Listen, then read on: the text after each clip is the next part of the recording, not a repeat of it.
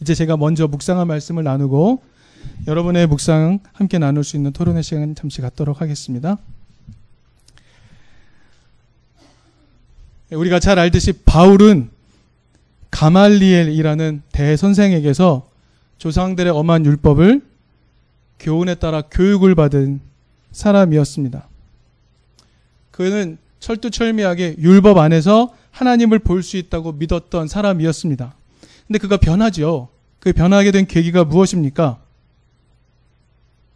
하나님으로부터 의롭다라는 판결을 받은 예수 그리스도 빛의 부활을 본 이후에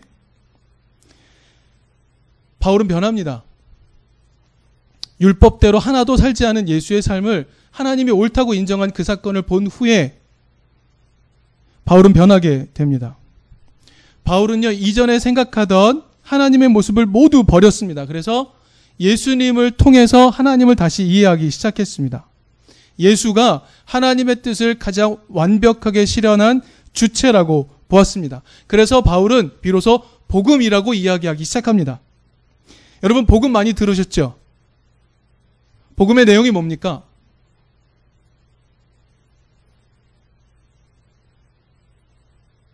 복음은 무엇입니까? 오래 신앙생활 하셨으니 목회자들이 신학자들이 이렇게 저렇게 이야기했던 복음에 대한 정의를 여러 버전으로 들어보셨을 것 같아요. 여러분 속에 남아있는 복음의 내용은 무엇입니까? 무엇이 복음입니까? 바울은요, 로마서를 통해서 복음을 좀 더 상세하게 우리에게 알려줍니다. 로마서 1장 17절에서 이렇게 이야기하죠. 하나님의 의가 복음 속에 나타났다. 그래서 우리는 믿음으로 하나님의 의에 도달할 수 있게 되었다라고 말합니다. 모호하죠. 되게 모호합니다. 여러분, 무엇을 믿으십니까?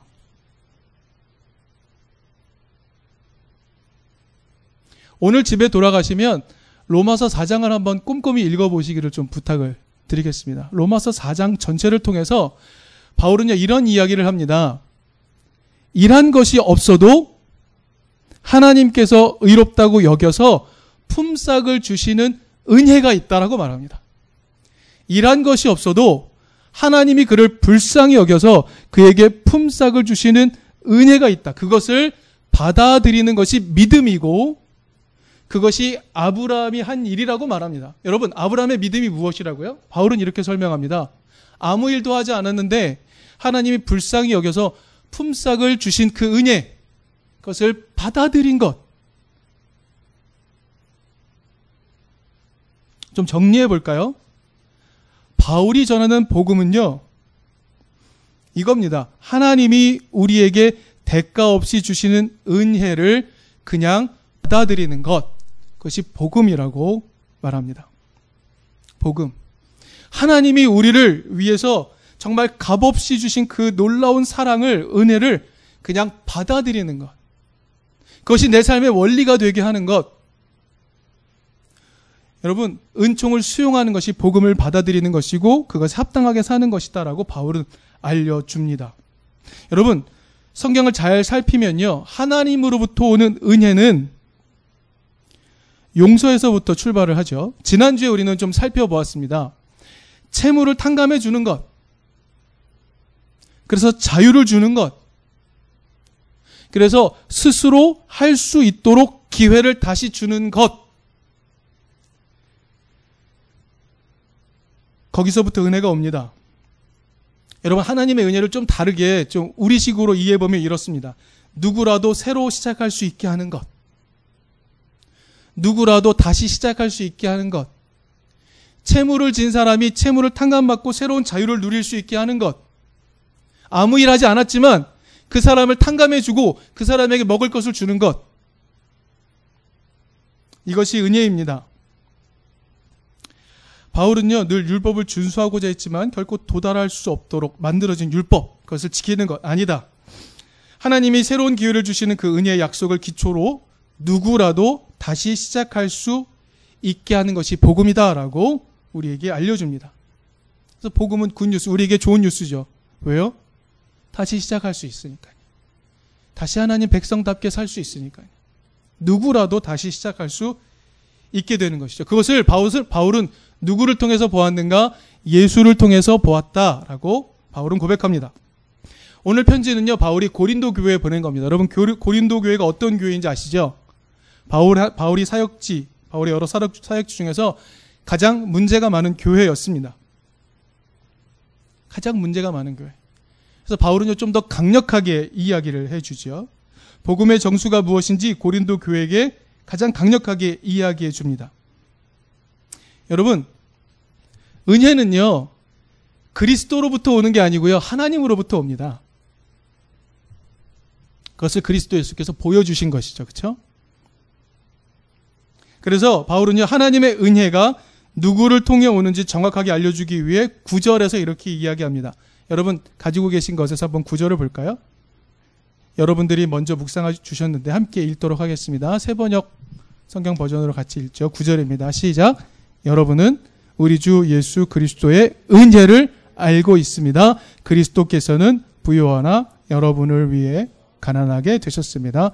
그것은 그의 가난으로 여러분을 부요하게 하시려는 것입니다.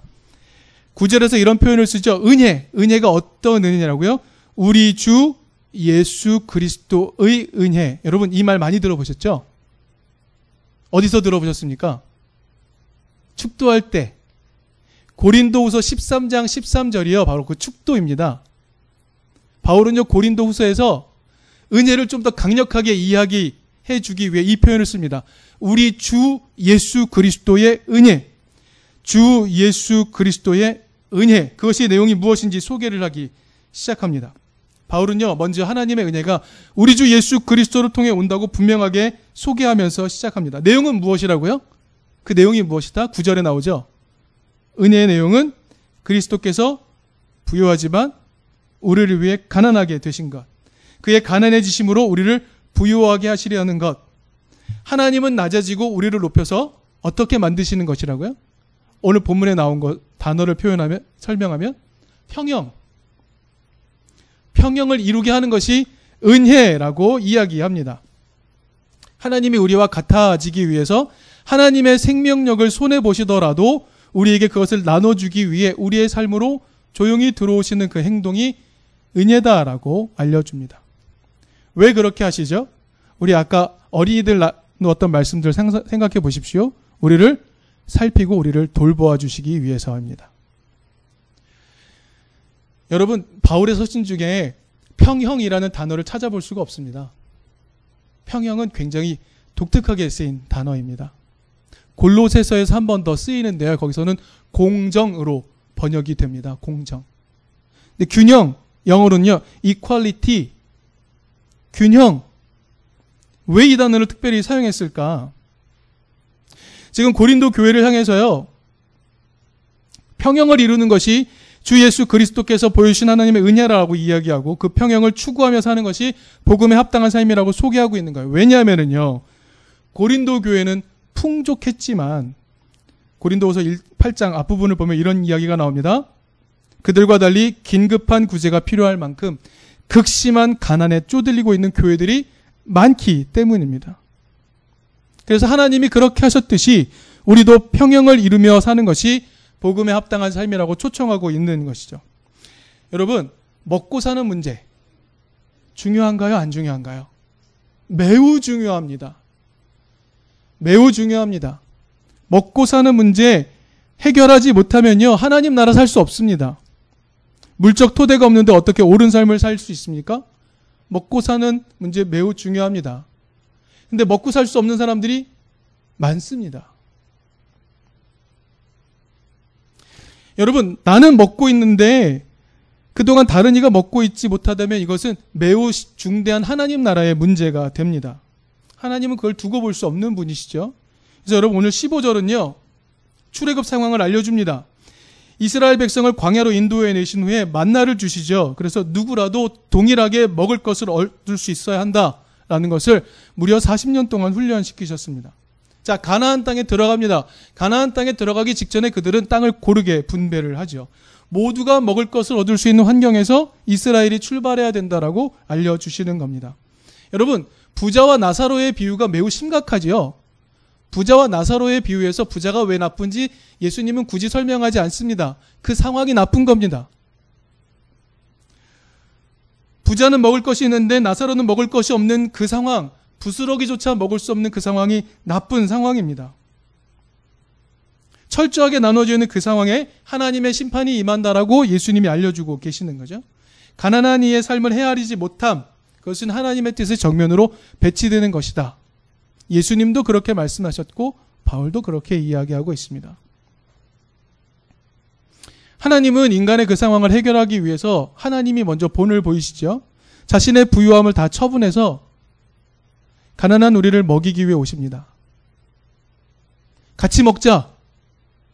이것이 하나님이 우리에게 가르쳐 주신 정신이고 예수께서 성찬을 통해 가르쳐 주신 정신이 되는 것이죠. 같이 먹자.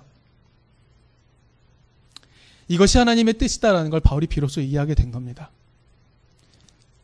아까 베드자다의 모습에서 보았지만 이스라엘은 이미 빈자와 부자가 극심하게 갈라진 상태였습니다.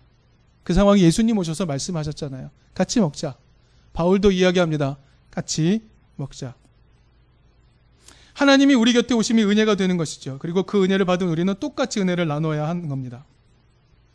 다시 자유를 주기 위해서 살아갈 기회를 주기 위해서 자신이 부유해짐을 거절하시고 우리의 채무를 탕감해 주시고 나아가 먹을 것을 기꺼이 내주시는 하나님의 은혜를 보여주신 그 예수님의 길 따라 사는 것이 복음에 합당한 삶입니다.